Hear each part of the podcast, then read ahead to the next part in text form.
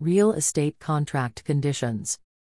Real estate can be a complex business to navigate. There are so many details and wrinkles to iron out before you can move into your new house contract conditions.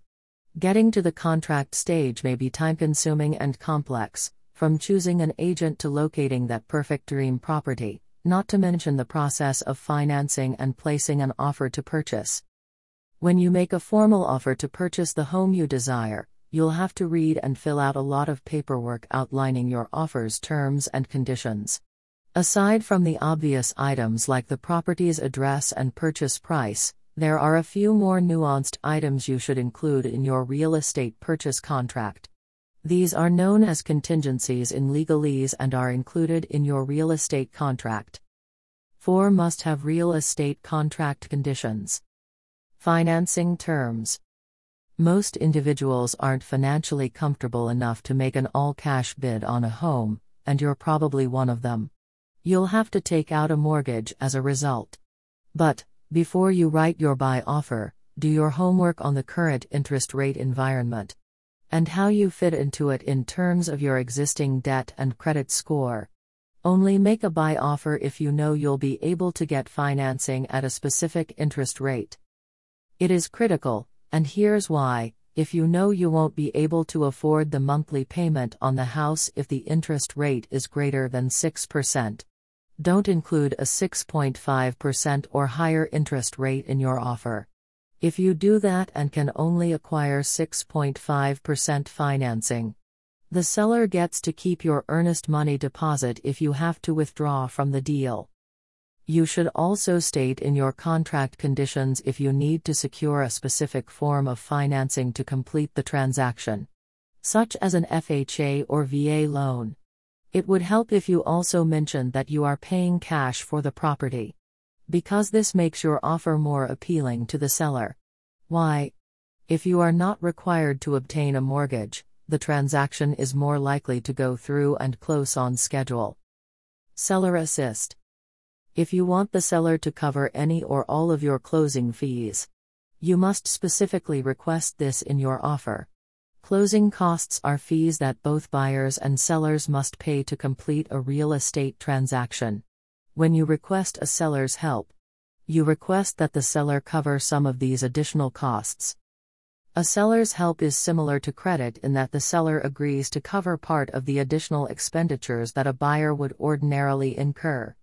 Although it may appear unusual for a seller to pay a fee to sell their home, it is relatively standard.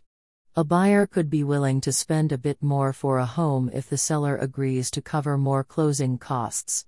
It all comes down to how motivated each person is, as well as their ability to bargain. The closing expenses you're requesting should be stated in the offer as a dollar number, such as $6,000 in closing costs, or as a percentage of the home's purchase price, such as 3%. The amount of the seller's assistance is determined by the property's total purchase price. Who pays specific closing costs? The contract condition should state whether the buyer or seller is responsible for each of the regular fees connected with a house purchase, such as escrow, title search, title insurance, notary, recording, and transfer tax. Your real estate agent can tell you if the buyer or the seller is responsible for each of these fees in your region. Home inspection. Unless you're buying a fixer upper, your offer should contain a home inspection contingency. If a home inspection reveals substantial and expensive to repair problems in the structure's condition, this clause allows you to get out of the agreement. Home inspections are handled differently depending on where you live, various states and towns have different regulations regarding them. Home inspections are a crucial aspect of the real estate process that should not disregard. A home inspector will walk around the house and look for any structural issues or damage. If they cannot determine the damage, they may recommend that the home be inspected by an inspector who specializes in a specific subject. Electrical, pest, and lead based paint inspectors are examples of this. Remember that this is a crucial component of the home buying process that should not disregard. Let's say an inspector runs through your potential home and discovers it requires a new roof, which will set you back $15,000 to replace. If you do not have the funds to repair the item, the home inspection contingency allows you to get out of the contract because it is expensive. A seller may be ready to cover the repair cost or deduct it from the purchase price in specific instances. Read more. Home inspection clauses are standard in most contingency contracts, but if yours doesn't, check with your agent. The bottom line.